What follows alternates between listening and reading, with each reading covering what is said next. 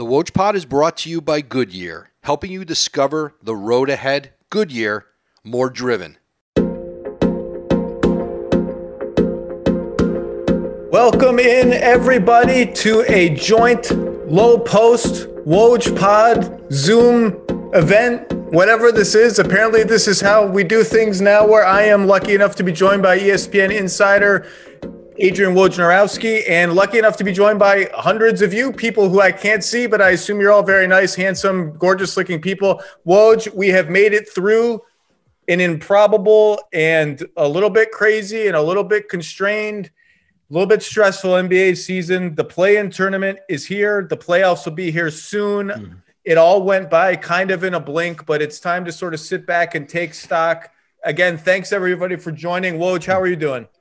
I'm doing great. And, you know, for as great as I know everybody looks out there, they don't look better than me in my, my fast food headset that you look like I'm you're wearing. calling plays. Red, yeah, red X49. X, well, red, red, here's a problem. Here's the problem. Like, I can never figure out how to get the iPods or the, the AirPods to work in this.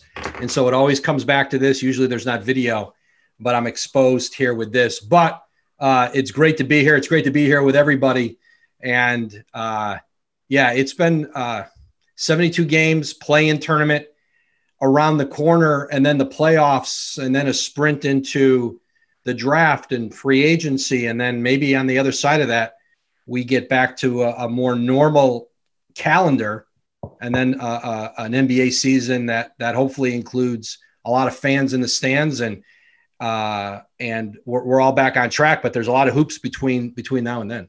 Yeah, I hope everyone out there is healthy, staying safe, and doing all the things they're supposed to do. Let's start with the play in, which has been sort of the simmering story of the season, even though it took really until the last two or three weeks for I think every fan to realize, whoa, well, this is a thing like the race for sixth, and the Lakers might be in the play in. So here's the play in universe. In the East, Boston, Washington, 7 8. Win and you're in. You're number seven. You face the Brooklyn Nets. Lose and you face the winner of Indiana, Charlotte. And then the winner of that gets the eighth seed and they get to face the Philadelphia 76ers, for whom, by the way, the bracket broke absolutely Oof. perfectly. The Sixers have no excuse other than some injury that we hope doesn't happen to not make their first conference finals in quite a while. In the West, well, the Spurs and the Grizzlies are playing a basketball game but the the the game of the year so far is tomorrow, or I'm sorry, Wednesday uh, at 10 p.m. Eastern. The Lakers and the Warriors. The winner gets the seventh seed. The loser is precariously one game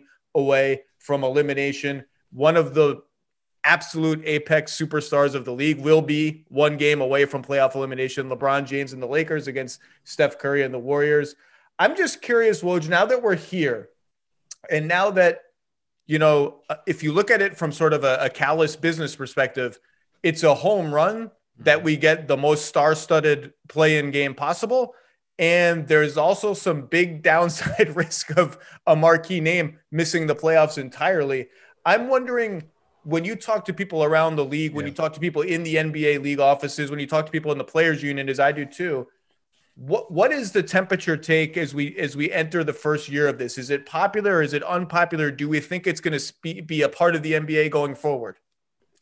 I do think it's going to be a part of the NBA going forward, and I think the we can talk about this too. You know, the thing that this was always coupled with pre-pandemic was play-in tournament, mid-season tournament, and they they they put the mid-season on ice. But we're going to hear about that again. Maybe not next season, uh, but, but in the future, when it when the league maybe feels it's back on track uh, calendar wise, I think the league office is as committed as ever to this. There, I don't think there's any turning back from their point of view. And and back when they had to do the vote, they had to do some pushing with some organizations, some teams. Uh, but I think it's still there's a lot of enthusiasm for it. I think we'll see how it plays out this week you know that the Lakers having the Lakers and Warriors here. What what I do think the part of the plan was therefore too was to be a safety net. Let's say in a season, let's say the Lakers injuries were kept star players out longer, and, and they're and they're ninth, right? They're, they're ninth, ninth, yeah, or they're ninth, or they're tenth. It was a safety net for a team that got decimated by injuries to be able to still be in there. That was it. Now, when they're at seven or eight, you don't feel as good about it because you, you risk losing them. But uh, I think that game. Listen, that Warrior Laker game is going to probably be as highly rated of a game as as we've had this season. I'll be curious how it stacks up to other playoff games later in the postseason. Uh, I think there's a lot of gr- there's more grumbling about the play in this year because of the condensed schedule, right. and that it forced teams. And Mark Cuban said this at the time when he first raised it after you know not coincidentally after the day Luka Doncic had complained about it, but teams did agree with the idea that we've got this condensed schedule. We are grinding through this thing. And the fear of the play in or trying to avoid it, we're running our guys into the ground. We're worried about the toll it is taking on our players. In another season, in an 82 game schedule, um, it, it may or may not have that impact. But but in the sprint that was this condensed season, and then the second half of the year where teams like Washington, Memphis were playing even more games because of the postponements, they worried about the toll it took on guys. And so that's been the complaint about it, Zach. But I think it's here to stay.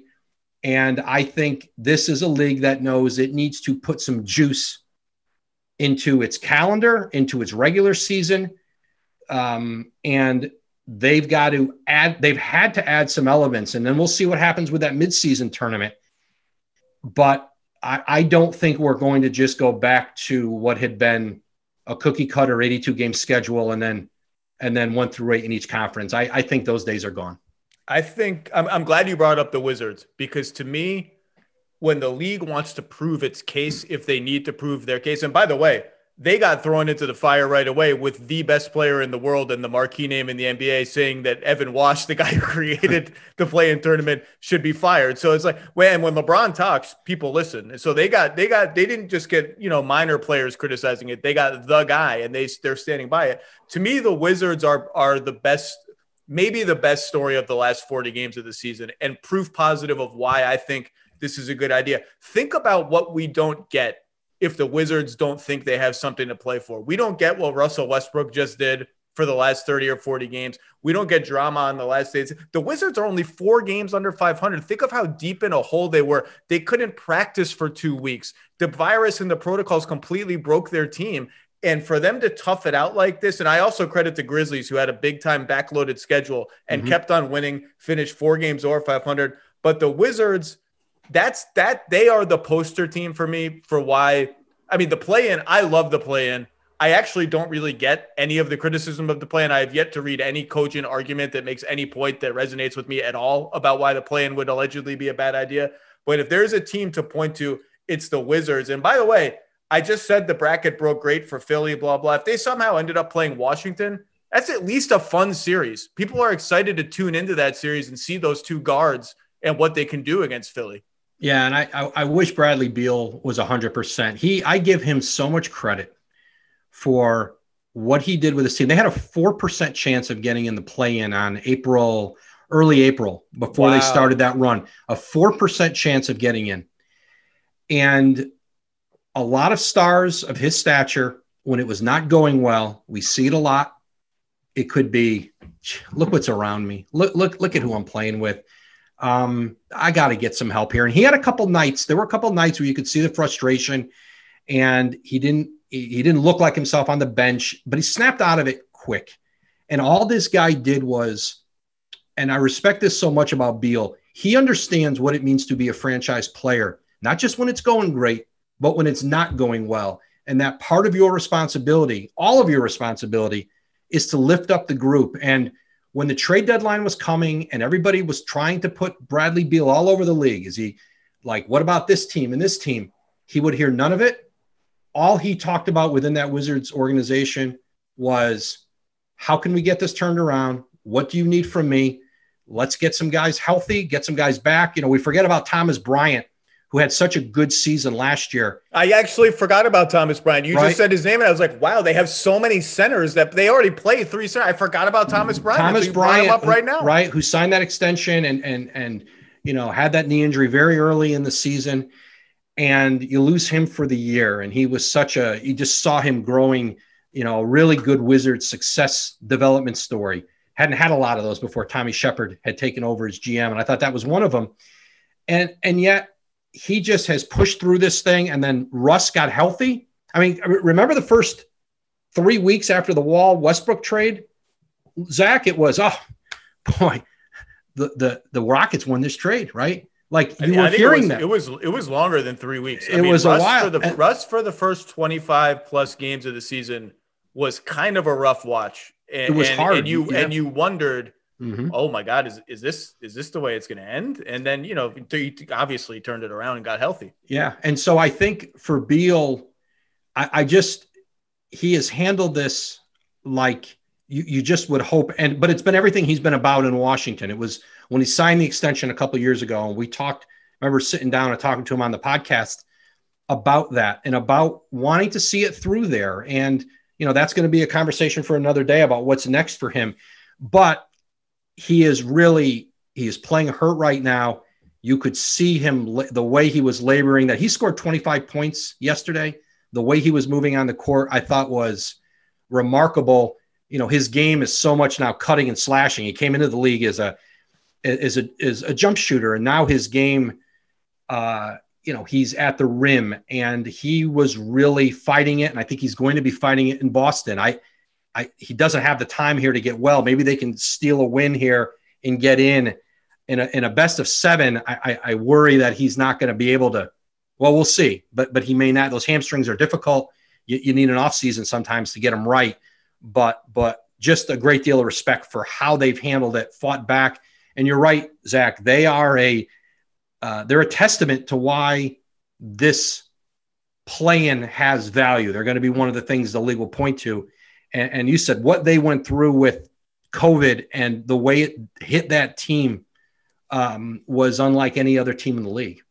Yeah, I had Beal third team All NBA. It's the second time in three years I've had him All NBA, and I and I said I wrote today I think Curry might be the only guy in the league who, when he has when he catches the ball coming off a screen, has more bodies and limbs in his face. I mean, Brad Beal is often out there as the only shooter on the team, and Raul Neto has actually kind of had a sneakily good year for them, so you can count him as a shooter, I guess.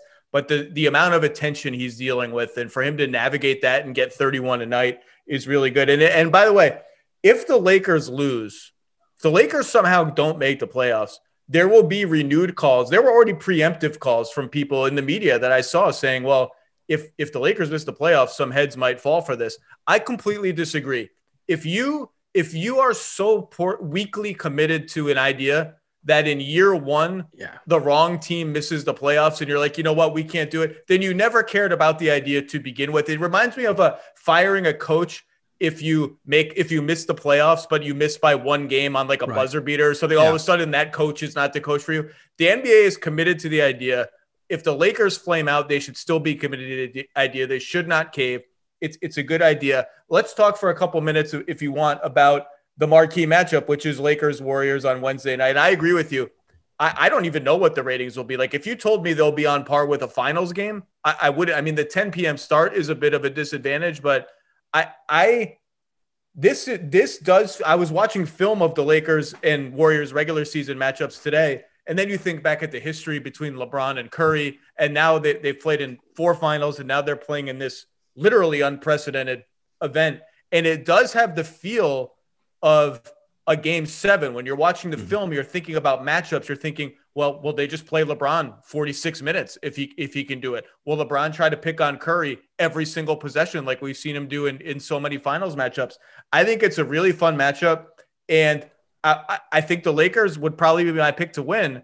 Um, but I will say this if you look at the Warriors numbers, when they have Steph and Draymond on the floor. Yes. Without they they are something like I have it here 70 somewhere. and 30 something, right? Well, no, in, in just this season when oh, this, I was talking Draymond, career playoff games, it's a crazy number. Just those two. Yeah.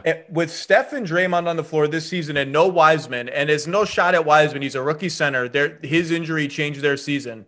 They've been much better since he got injured. Yeah. It's just that's the life of a rookie center. They're plus 11 and a half per 100 possessions with those two on the floor and no Wiseman. Like that's a really, they're not, it's not just Steph's magic and a bunch of nobodies. Like that's a good team. I think what, what intrigues you about this matchup?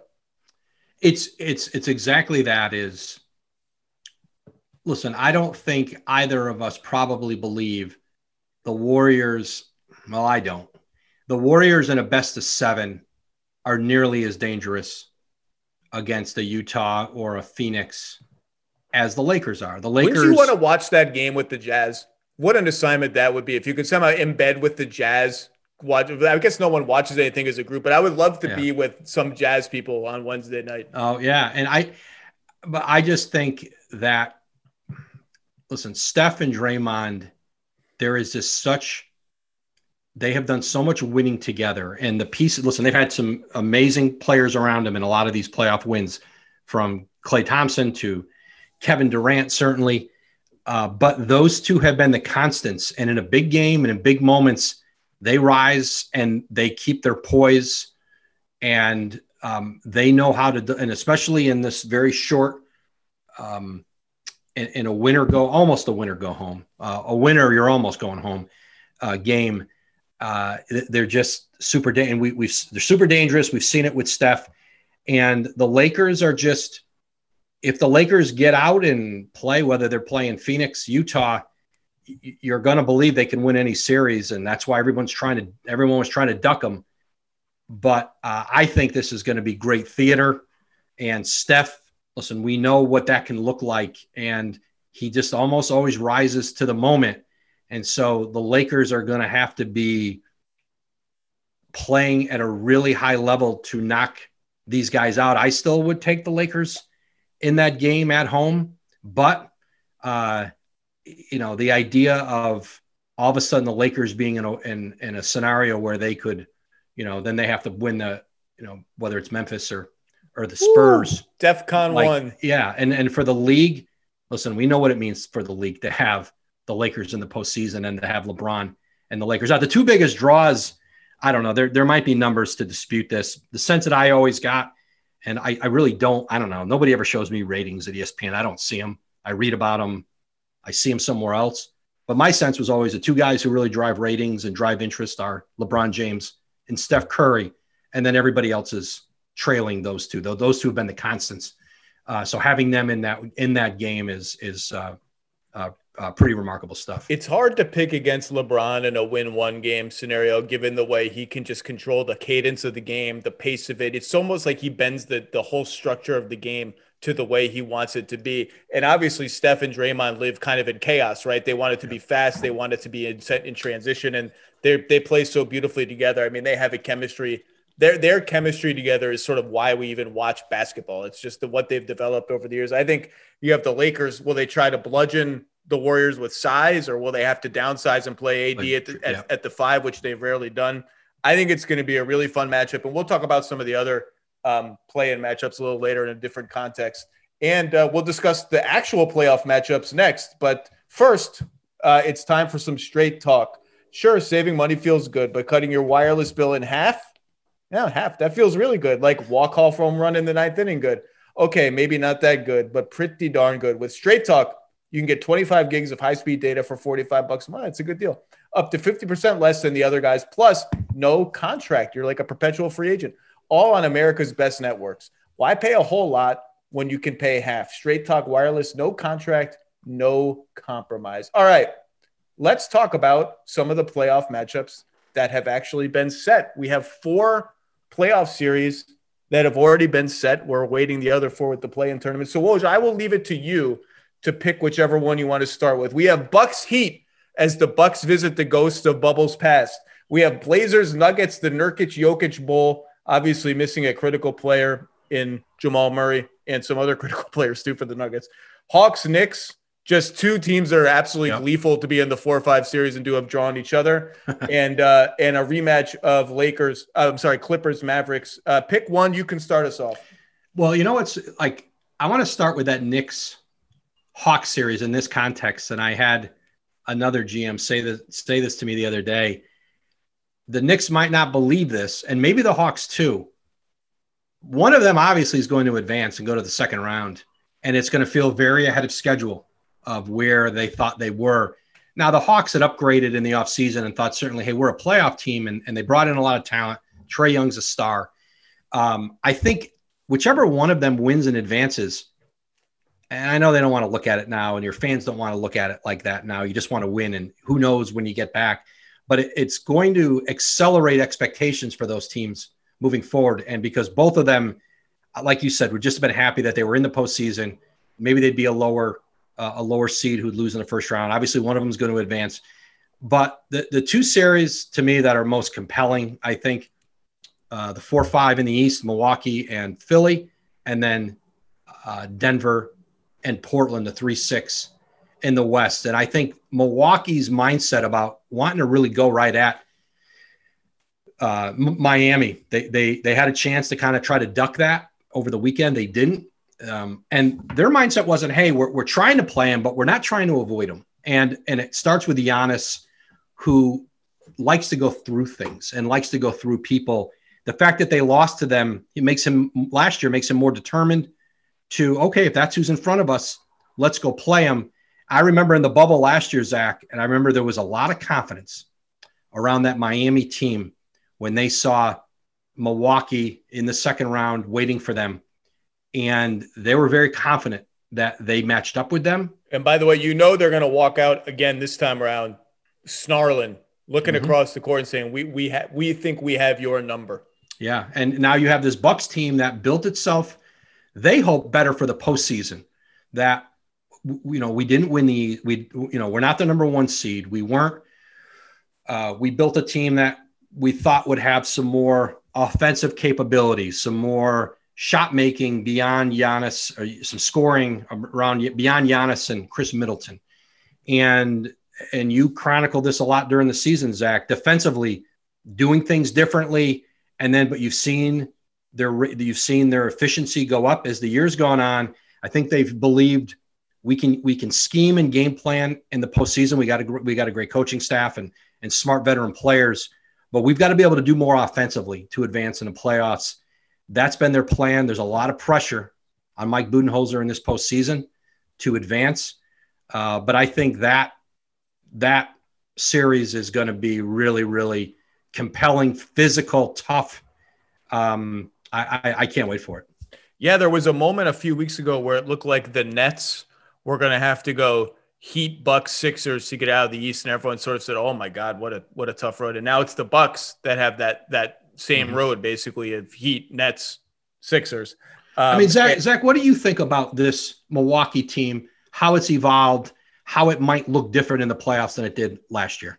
I think they're definitely better equipped to be a postseason team, just because if you look at who who are you closing with when it matters, right? And and I think last year it was Middleton, Giannis, and three open slots depending on you know who's hot that night or who's not cold that night or what whether Brook Lopez can hang in the, this matchup defensively.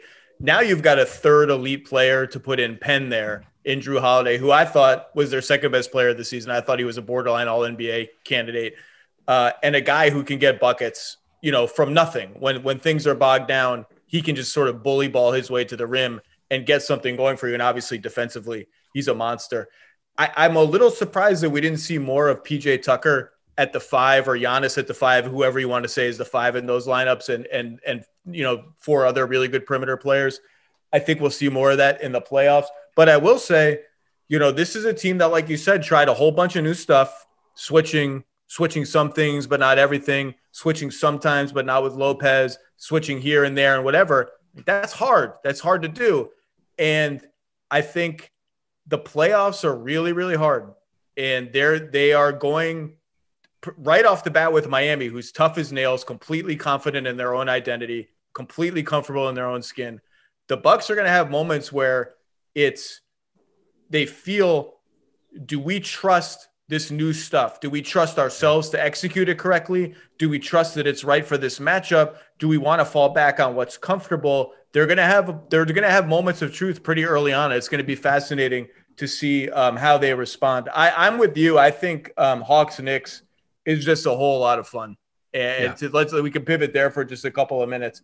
Uh, the Knicks swept that series. Julius Randle went bananas in every game, um, and I think it, it's going to be interesting to see how who who the Hawks used to defend Randle. Is it Capela? Mm-hmm. Is it Collins? Is it DeAndre Hunter? If it is DeAndre Hunter, is he starting? Well, if he's starting, who what's their starting five? Has it played more than a token amount of minutes all season? And and we get our first playoff Trae Young. right? And for years now, everyone has said, well, wait till Trae Young gets to the playoffs. Because if you think teams hunt Steph Curry on defense, wait till Trae Young finds out what's waiting for him in the playoffs. The Knicks are not super well equipped to play that kind of way, although Randle can do it a little bit. I'm really interested to see how those two teams sort of shake out. And it's it's just it's fun to have new blood and, and new storylines. Yeah, just getting playoff basketball back in the Garden is going to be uh, it's going to be fun. It's going to it's going to be you know you know a few more fans in the arena and uh, they're they're just like both teams. I think both teams have like you've just seen such tremendous growth. Guys getting better. Nate McMillan's done a great job since he took over uh, midseason uh, for them, and um, uh, yeah, I think that's you're right. That that's a fun series. I don't think a lot of pressure on either team. I think they're both a little bit of house money.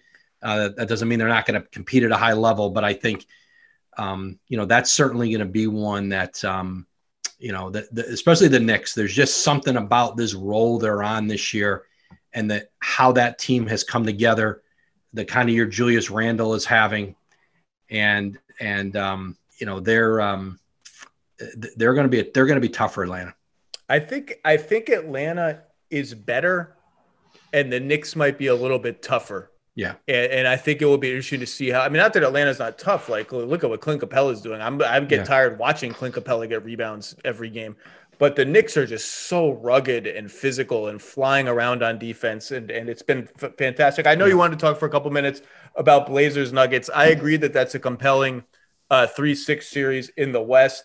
And look, I don't know what Vegas is going to make that series, but without Murray and maybe without Barton and maybe with Monte Morris on a minutes restriction and maybe without PJ Dozier and on and on with the Nuggets mash unit, Portland's starting five since they got Powell has been elite. Their defense with Nurkic on the floor has been very good. If they can get any stability from their bench, which is now pretty thin, I think the Blazers have a chance in that series. And you know as well as I do, there's been buzz about, well, if they flame out in the playoffs this year, is this a coaching change possibility? Is is there other change on the horizon?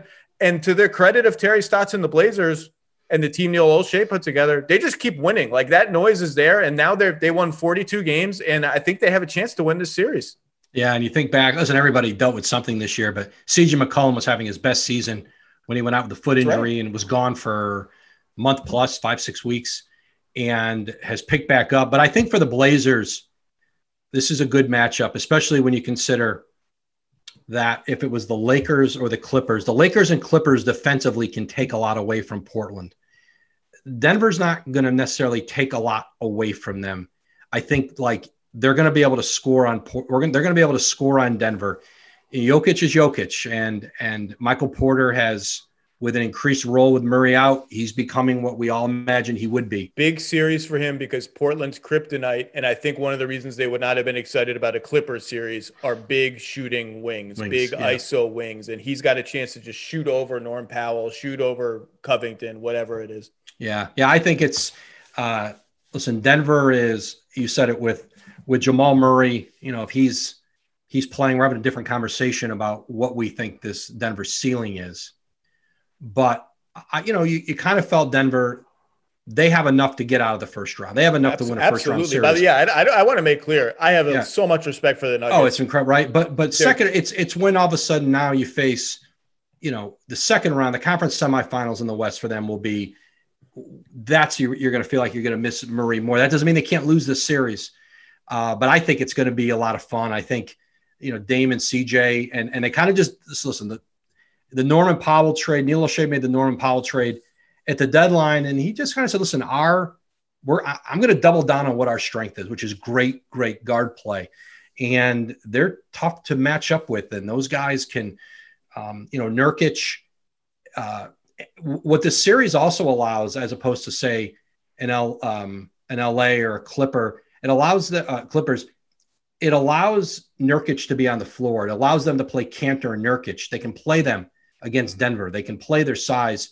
There's other series um, where they they that's going to be really hard for them to play those guys. They can play them in this series, and I think that helps Portland too. Yeah, Jokic's three point shooting will be a bellwether for me in this series. When he when he's making a decent clip of his threes on good volume, and forcing Nurkic to really run him off the arc. And that opens up his pump and go and pass game. He becomes really, really even more tough than usual. And the Nuggets have proven tenfold now their toughness and their resiliency. We don't necessarily think of them as a tough team, but the 3 1 comebacks. Oh the the um, the way they responded to Murray's injury, which is just an absolute heartbreaker this season. You know, I don't know what they finished, but at one point they were 11 and four after Murray's injury. Mm-hmm. Um, and that's a credit to the players. It's a credit to Mike Malone, who has sort of imbued them with a, a toughness and a resiliency. They don't make excuses. They're not going to whine about injuries. Um, did they try to win the last game of the regular season? Not necessarily, um, but but they are not going to just think of themselves as some sort of plucky underdog here. Yeah, like to me, like Mike Malone was like the new Rudy T in the bubble, right? He was like the new Rudy T. Like his team's coming back from the brink, and you know they exuded his persona. And you know, Jokic, what Tim Connolly told me this year about Jokic after the injuries was that his leadership was such. He was he was really elevating their role players because he was essentially telling them, guys, I believe, I believe we can do this, and if I believe it, you should believe it and that that really impacted their team. And he is in incredible condition. It's no accident he played 72 games this season. Uh, I think he told Rachel Nichols in an interview like he was drinking a gallon of Coke a day. Oh, he had some gross, right? gross habits. Yeah, and so, but then Tim Connolly says, Nikola. right, game ends, he's in the weight room, he's lifting, he's just, and so that shows. And and um, and and Michael Porter's been you know terrific, and you've seen growth all over the court. And then Austin Rivers comes in and has made an impact and filled some gaps for them um, with with the injuries and, and losing some guys in the backcourt. You know, they're you know hopeful they can get Will Barton back in the playoffs. That would certainly be important. Another player who came into the league in Portland and had some right. su- had success there. He came in the he was in Nurkic Nurkic. He was in the Nurkic trade, right? Will Barton was part of that trade, right? Nurkic for no, no, that was uh, Barton. Barton Afflalo.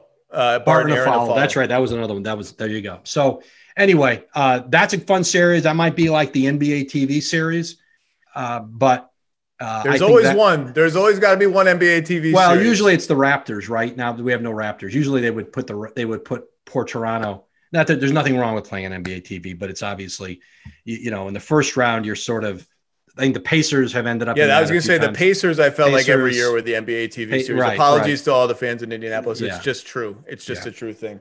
Um, all right, people, it's always streaming season on ESPN Plus. Stream thousands of live events, exclusive originals, the full 30 for 30 library, which is chock full of good stuff, plus premium articles from NBA experts like Ramona Shelburne, Momo, Brian Windhorst, and us, Woj and I. Sign up now at espnplus.com. You can now stream the most MLB games on DirecTV without a satellite dish. Yes, catch the clutch hits, strikeouts, grand slams, web gems with nothing on your roof. So whoever's up there, whether it's roofers, Santa, birds, old timey chimney sweeps, moody teenagers, thrill seeking raccoons, you name it, they won't find a satellite dish. But you will find your MLB games on DirecTV. That means DirecTV is your home for baseball this season. Root, root, root with nothing on your roof. Yes, stream your team. Call 1 800 DirecTV or visit directv.com. Sign up today. Claim based on total games carried on sports networks. Sports availability varies by zip code and requires choice package. All right, let's pivot to the off season, which is everybody's favorite NBA season, to be right. frank. Um, let's do uh, some rapid fire. You want to do some rapid fire, Woj? Let's let's do some rapid fire. Throw some out here. Lonzo Ball, go. Restricted free agency the Bulls, there's a lot of interest there. That deal could have happened at the trade deadline. I think Lauri Markkanen, if Chicago is willing to maybe do more with draft, throwing a pick in, that deal might have happened then, but they had done the deal with Orlando. They had sent picks off in that, and they knew they had cap space. They knew they had the summer. Um, but there'll be teams, you know, the point guard position, like let's say we've got Chicago and we've got New York, and we've got point guards and uh, we have a restricted point, a restricted free agent, and Lonzo Ball. We have an unrestricted free agent, and Dennis Schroeder potentially with the Lakers. And so, uh, you know, those and and Spencer Dinwiddie, who who is still out there. Uh, again, another right.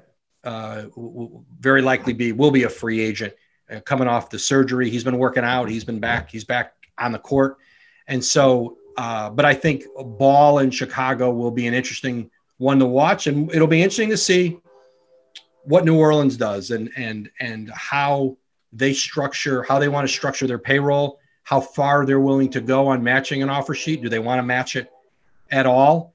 Uh, but I think Lonzo will get a pretty good number. I think if um, uh, whether it's Chicago, um, whether it's New York, and and you know some other places that may still you know some other places with younger point guards who might want to bring in a little more of a veteran. I you just don't know if New Orleans like loves Lonzo Ball. I, I just I've never gotten that kind of vibe. And the wild card to me is they have Nickeil Alexander Walker and Kira Lewis, both of whom they love. I, I don't know what's going to happen there. The vibe is just a little strange to me. It, it's it's going to pro- it could be one of those Zach where maybe you don't love him, but do we want to lose the asset for nothing? Do we want to match an offer sheet and then in a year now we have him, we can trade him? What's the the that's what comes into account in these restricted free agency is always really funky. I always say it brings out the worst and everybody everybody gets angry at each other. Um, and and it's especially when you don't come to the extension last year. But I thought they were fine this year there, and Lonzo had some some really good moments this season. Uh, I think but, he's a good fit. I think he's a decent fit with Zion. Like yeah. if the shooting is real, which it appears to be, he's not a great shooter, but he's now a good one and a, yeah. and a very willing one. Mm-hmm. Um, he's an unusual player, but he, he fits around point Zion in or whatever Zion is now, uh, yeah. rim destroyer Zion, whatever he is. Uh, an absolutely incredible player, by the way, uh, obviously. Um, you mentioned the Knicks flush off a completely unexpected winning season. And not just we squeaked into the win column, like a winning season by several games. Um, lots of young players of varying value, lots of draft picks, including some from the Mavs of varying value, um, and cap space. How, now, now they got to this point by, I mean, kind of being patient, kind of spending their way out of mistakes of the past and all that. How how exuberant and aggressive do you think they are going to be? Can they even can they even get anybody? Like if Beal is staying in Washington, we'll get to that. Like, is there even a next guy at this point, or are we still waiting a year or two years for whoever the next disgruntled star is? Yeah, I think they're on the disgruntled star alert. I think they're on the they have draft picks. They've got picks coming still from Dallas. They've got their own. They've got some young players who showed some growth with Tom Thibodeau that might be appealing to people. It depends what level of a star becomes available and who do you want to cash your chips in if they do.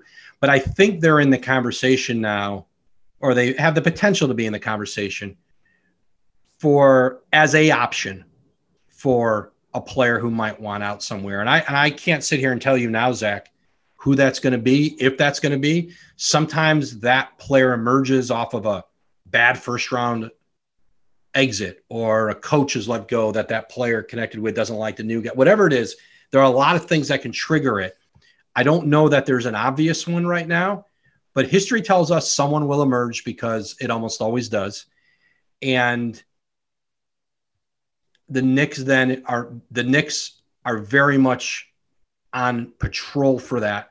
I don't know that it's going to be unrestricted free agency this summer. I don't know if it's if it's that. We we mentioned like a Dennis Schroeder, uh, Lonzo in restricted free agency but certainly I think they're going to take some. They'll be out there trying to take some big swings uh, in the trade market. I mean, think last summer when you know they really wanted at. Well, it wasn't summer; it was fall. I would say the summer. Last yeah, off just say summer. It's, it's, it's the same. It's, summer still means off season. You know, Gordon Hayward, who didn't really give the Knicks. The Knicks weren't willing to go as far financially, certainly as Charlotte was. But boy, think of Gordon Hayward. I, I don't think any of us thought what happened was going to certainly nobody did uh, but they were in there with gordon hayward they tried uh, charlotte was really willing to go with four years and you know 130 million and uh, so uh, they're going to be back yeah that, that's the path the Knicks are on right now and uh, that that's what we should be watching for in the offseason well one of the someones that has been speculated about without much grounds i don't think but his name comes up all the time is in minnesota and to your point about the unpredictability of the NBA, the Timberwolves finished this season with great vibes. I mean, they have to be thrilled with how Edwards, Russell, and Towns look together. I'm happy for them. I'm happy for their fans. I hope that works. But but the way Edwards played the last 25 games, Russell finally integrated himself into the starting five. I mean, that they have something you can you can it discard it as just late season, whatever. But I don't think it was. I think they I'm not, not that they're like a great team ready to contend next year, but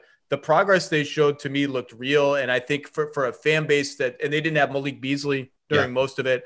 Uh, that's something to be encouraged about. All right, I got a wild one for you. Ready? Or one mm-hmm. that's not being talked about too much. Kawhi Leonard. I think Kawhi is staying with the Clippers. I don't think that there's, he hasn't said that uh, publicly. He probably won't till the day he signs his contract. I don't sense, I know there's been some mention of Miami. Could Miami be a sleeper for him? I, I think he's where he wants to be geographically. I think he's liked. I think he's liked. I think he's gotten along very well within the organization, with management, with ownership. Uh, I think Ty Lue has been.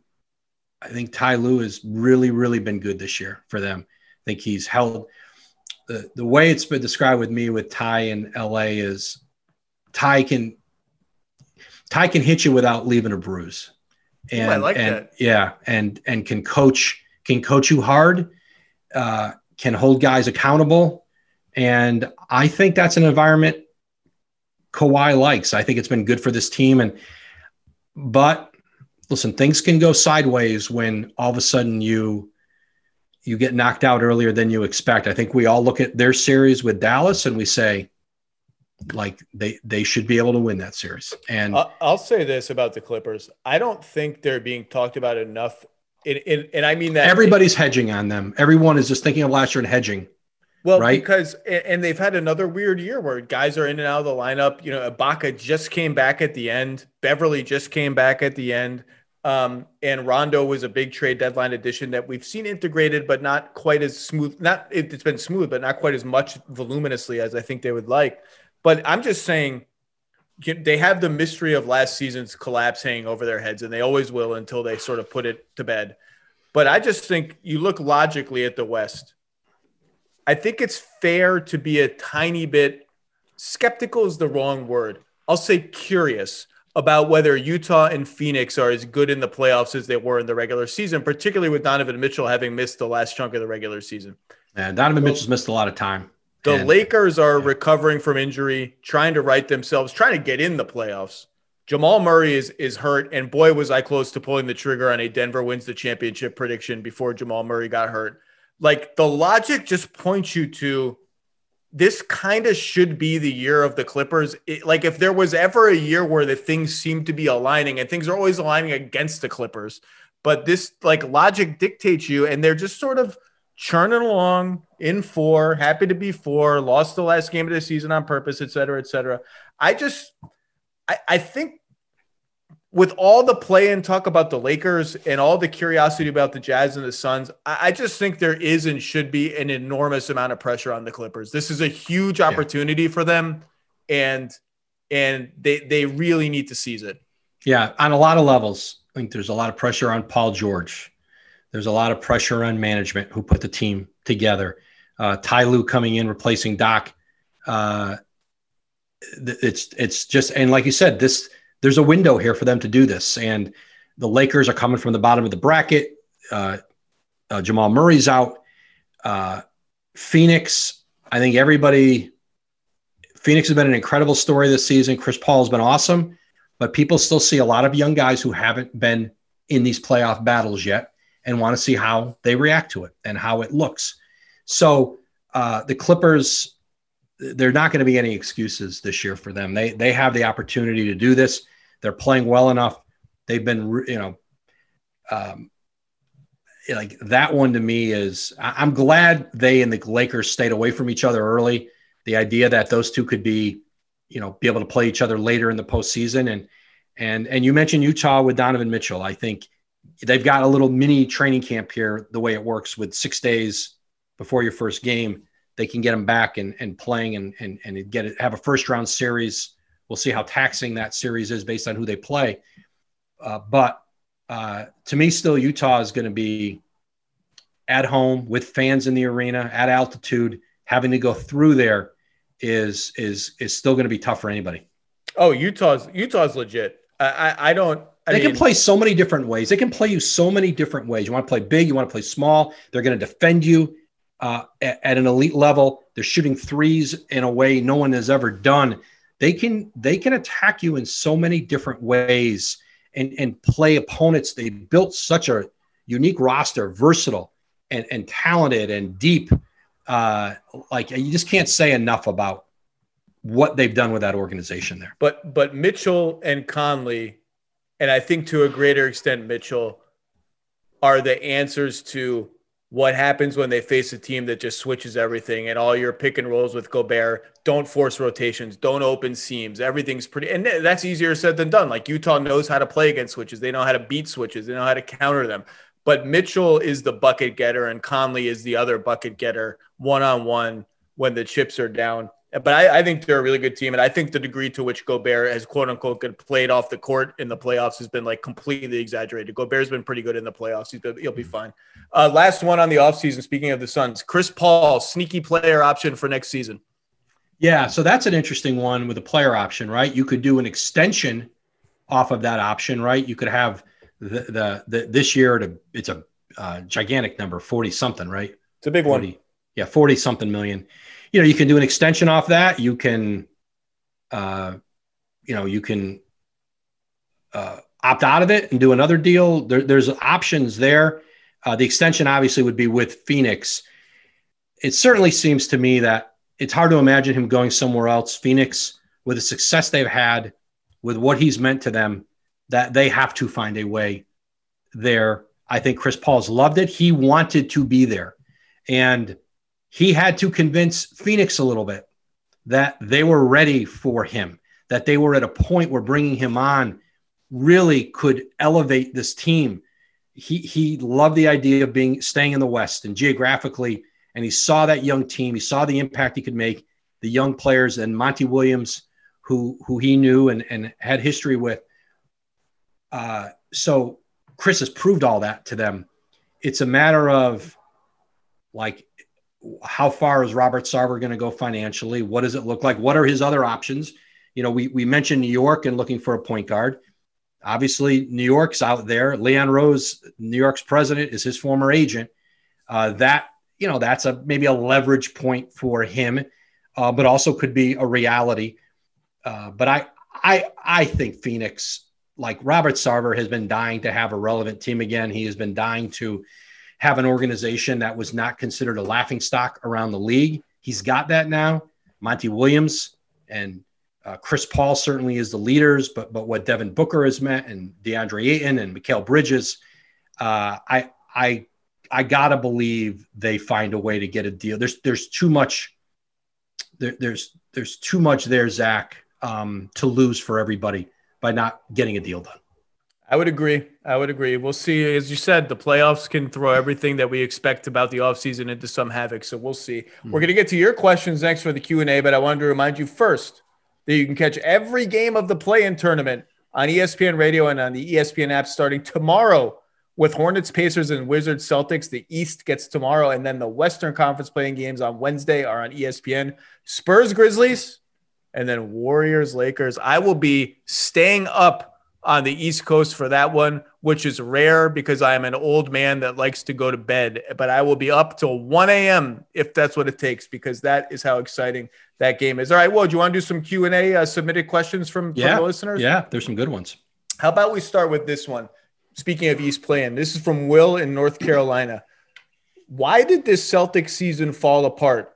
He says they're the most frustrating over 500 team in organized sports history, which is, I, if, I will tell you, the sky is really falling in Boston when you talk to people there. It's it's like I didn't really know. I'm not there. I'm not talking to people there every single day. I just kind of thought, man, it's not a great season for the Celtics. That that question from Will, or that it's not a question, it's just a declaration from Will that they're the most frustrating team over 500 in organized sports history is indicative of how that fan base feels. So, like, I have my answer, yeah. but I'm curious, what what do you think?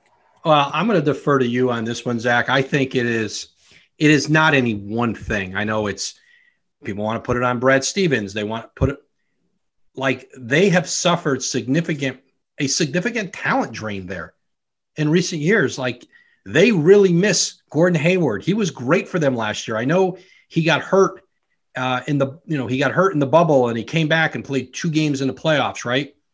And one was pretty good and one wasn't. And and and people remember that he was a highly efficient player for them last year. And you know this is a team that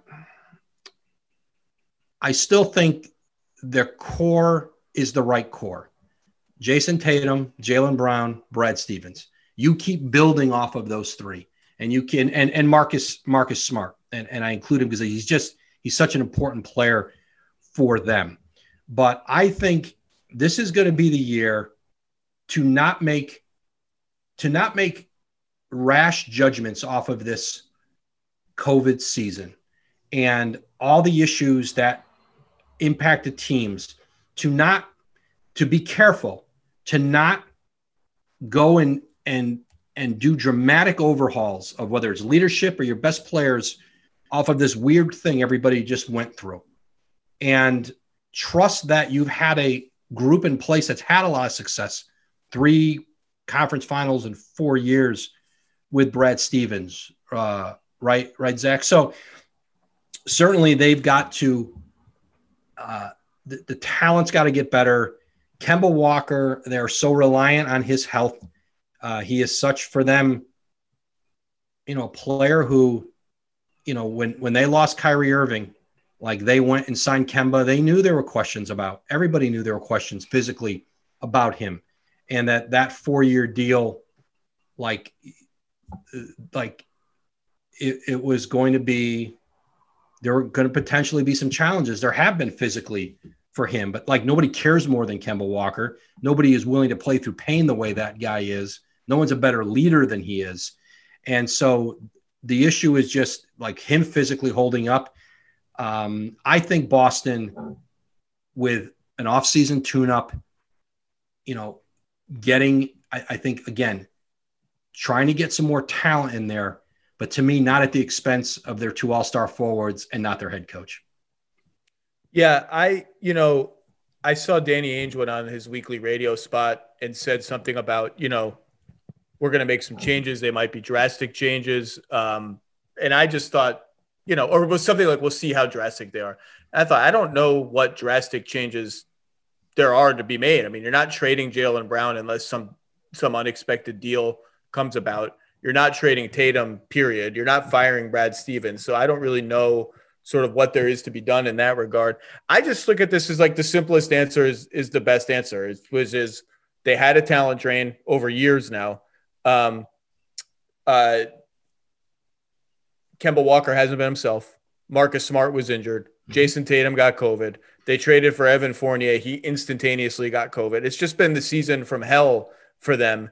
And and they and, and when it didn't they were the talent drain meant that when one of their top four guys was injured or out they just had too many guys who weren't ready for the roles they were thrust into and i think they can look and at least say toward the end of this season payton pritchard and aaron nesmith look like guys who can contribute to the next really good celtics team not in huge roles but in some role and i and and robert williams is is right there in, in that same category better than them obviously I, I don't think the sky is falling there. I get why there's that perception.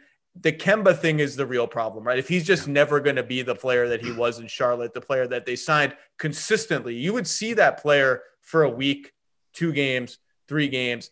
It's just going to be hard for them until that contract cycles through to really build around those two guys. Yeah, I agree. I agree. All right, let's get to a couple of other questions before we go. I like this one. I have my own answer, so I may self answer it. The biggest non COVID, I can't believe this is how we have to phrase questions. Do you ever have these moments where you're like looking around and you think, did all of this really happen? Like, is this, if we all actually live this for anyway, uh, what is, every, what is the biggest non COVID related what if of the season? Do you have an answer for that? I think there's only, I think there's really only one answer it's Jamal Murray's injury in Denver. I mean, you've written you you wrote about it that day. I mean, that piece you wrote the night of the injury, and it's just everything Denver had done was to build. They they built to this season. They methodically built this organization. Tim Connolly, first our Arturas Karnisovas with him, and now um, uh, uh, Calvin Booth, certainly uh, uh his GM, and, and and Mike Malone, and what they've done. They they drafted well. They took some chances. They developed players. They made great trades, and then all of a sudden, here they were. And you said this team could have won the championship. I really think now, if they had yeah. drawn the Lakers in the first round, you would. I would have. I would have fretted. I would have fretted. Yeah. But when, like, once they got Aaron Gordon and the fit was clearly the what trade. they envisioned, I just thought these guys are ready to rock and roll. Their window is wide open. It's yeah. now. And Aaron Gordon came in there and said, guys, like, I am ready to do whatever it is you want me to do. I'm going to be a passer. I'm going to be a defender. You know, we're going to get in the playoffs. You know, you can use me to guard all the great big wing players that are going to be out there in the postseason that you have to go through in the Western Conference. I don't care about scoring. And Aaron Gordon was in the exact right mindset. It was the right trade at the right time. And it just shows you how fragile it is, how lucky you have to be and Jamal Murray goes down, and it doesn't just impact this year with that's Denver. the thing. It people impacts thought, next year. People thought the reaction was overwrought, including my reaction, where I just thought it makes you think about the fragility of NBA title contention. It's not just this year; it's next year because he's going to miss a lot of next season, and we've seen with other guys with ACL injuries. You don't know how quickly does he become Jamal Murray again. Like Nikola Jokic is 26. This is it's now. It's right now, and it's threatening two years of of an MVP. He's going to win MVP of an MVP's prime. I mean, it is really every team, every franchise has these moments, and they suck. It's not unique to Denver, but this was a particularly kind of fun team, homegrown, and it just it was such a gut punch. Yeah, and and again, like they've just done nothing but played really good basketball since he went down but there comes a point deeper in the playoffs where that, they're just going to miss Murray, the ability to have three really high level offensive players uh, and the way Jokic and Murray played together and the way they played off each other. Um, uh, but like nobody wants to play them. Like they're danger. They're, they're, they're good enough to beat anybody out there. They're probably good enough. Uh, probably certainly after the first round, after Portland, you know, it, it becomes even more uh, a more difficult challenge for them, even if they can get past the Blazers.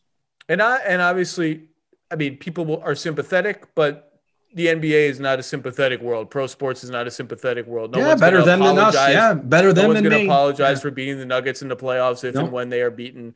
Um, everyone is going to suffer their their uh, their down moments. Uh, let's do a couple more. John in Virginia asked an interesting one that's of the moment. Will having a play-in tournament and flattening the lottery odds just incentivize long-term mediocrity for NBA teams? Hmm.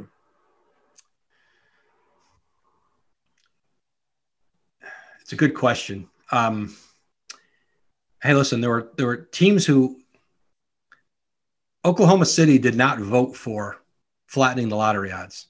And that was at a time they were still very, very good and they were trying to compete for championships. There were some small market teams who still believed the only the our the only way, the only way we have a chance is to get that number one pick or the second pick or third pick. And, and we've got to be in position to be able to do that, not year after year after year, but in a given year. And you've seen OKC, like once they decided that they had just done too much winning this year, and the numbers and and they have just um I mean the last night of the season was I was waiting for them just to put four guys in the game against the Clippers. was I was waiting bad. for I was waiting for them to to like check in the 2001 like their 2025 first round pick, check him into the game. Um, he's somewhere in uh, probably Serbia playing um, right now. Hasn't even it probably isn't uh, entered in the draft yet, but uh, that they won the game. The Clippers uh, the Clippers lost it. They were seemed they both seemed determined to not win that game. But uh, but he's right, and I think listen, tanking still existed this year. Toronto was not trying to make the play in. Uh, Oklahoma City certainly there came a point where um, like they they they checked out of the season, and even Detroit. I mean, Detroit you know, like Jerami Grant would disappear for a few games here and there. Mason Plumlee disappear. Like Detroit played the kids. Like it not it's maybe you don't call that tanking, but they weren't going all out to win games. Yeah, and and I think Detroit, like they played hard, they were Yeah, competitive. question. it was what they wanted. It's what you want the environment to be, and and and it's why they extended Dwane Casey, and they want to continue to keep him there with that group. Um, I, I just think that the league, you know, it goes back you know a few years. Like what Philadelphia did spooked the league, and they didn't want to see not just another team do it, but having multiple teams doing it, and and so the play-in was a way obviously to try to curb some tanking. It was a way to keep more teams involved in meaningful games later in the season. You look at the other sort of unintended consequences. I think it's a lot of teams talked about it jamming up the trade deadline, that it was just harder to get deals done because uh, there were fewer sellers. And then the, the sellers that were there were asking so much for players that teams were like, I don't really know if that guy's going to impact us. I'm not mortgaging our future with this young player, that pick. We're not doing a deal. That that it it allowed teams to say ah, we're going to hang around and and and and try to get in, try to get into uh, the play in. And some teams, listen, New Orleans didn't tank. They wanted to make the playoffs. They just Yeah, weren't they good went. They went to the end. to do it. Yeah, Sacramento wants to be in the playoffs. They weren't good enough. They didn't win enough to get there. Sacramento might try to play six guys for a couple minutes here or there to to if, to try and sneak out a win down the stretch to make the playoffs. That's how badly they want to make it. Yeah. So um, I, I think it'll be, I don't think it's going anywhere, certainly. But listen, I think ultimately, in the, in the questions about incentivizing mediocrity, there are going to be organizations who are just not committed or are not nearly as committed as they need to be to win in the NBA. And they exist. They've ha- they've always existed, and it is based on the kind of ownership you get buying into the league, what kind of owners they bring in, and their ability to run good organizations. And so it's incumbent on the NBA when there are ownership changes that they're good ones and they let people they, that, that people come in um, who can it sometimes it takes a while to figure it out um, and so we are always going to have teams and i'm sure i think it's true in any sport um, there's there's going to be owners and organizations that are are okay with just being okay and and and turning a profit um, get grabbing their share of revenue sharing, whatever it is. And it's really hard to legislate into the league great commitment to do it the right way. And so, however the lottery odds are, there's going to be a level of of um, of competency, commitment that's going to just keep a group of teams probably struggling to get out of their own way and and join the rest of the league in a competitive world. Yeah, I don't think it incentivizes mediocrity. I don't think mediocrity is really ever incentivized, except in the sort of general "can we make a profit" way that you describe. I think really you could reframe this question: Does it does it incentivize teams to try to be pretty good, and some of the teams that try to be pretty good will fail and end up being mediocre? Yes, but I think overall it's going to try to it- it's going to incentivize teams to try to be whatever the best version of themselves that particular year. It's like you said, there's never going to be no tanking. Now the tanking, and no matter where how you do the lottery odds, there's always a demarcation point somewhere, right? And now it's can we get into the top three worst records? Can we get it? You know, wherever you put the line, there's going to be tanking to try to get under that line. But I think these are are largely positive changes, and we are going to uh, live the fruits of those changes over the next 72 hours with this play-in tournament. Uh, we've used up our time. Woj, thank you for your time. Thank you for everybody who tuned in to listen to us babble. Um, stay safe. Yep. Enjoy the postseason. Enjoy the play. And Woj, you have any parting words? Yeah, this was this was a lot of fun. It, it's fun to do this with uh, an audience and, and people hanging in there with us, and and we're we're fired up for the postseason. I'm glad we got some great games on ESPN this week. We've got uh, uh, a lot coming. So you know, playoffs, drafts coming, free agency comes on the heels of that. But it's going to be it's going to be fun to get into some playoff basketball. I think there's going to be I think this first round and from we get the play in and then the first round, there's some great matchups. What I really want to do, and thanks again, everyone who tuned in. It's Zoom, it's impersonal, it's not the most fun thing in the world. I can't wait till we can do stuff like this in a crowded bar, Yeah. beer in hand, where I can say hello to people um, in person and thank them for listening to us and all that. But thank everybody who tuned in. Woj, thank you. Thank you, Enjoy Zach. the playoffs, everybody. We'll see you on the other side.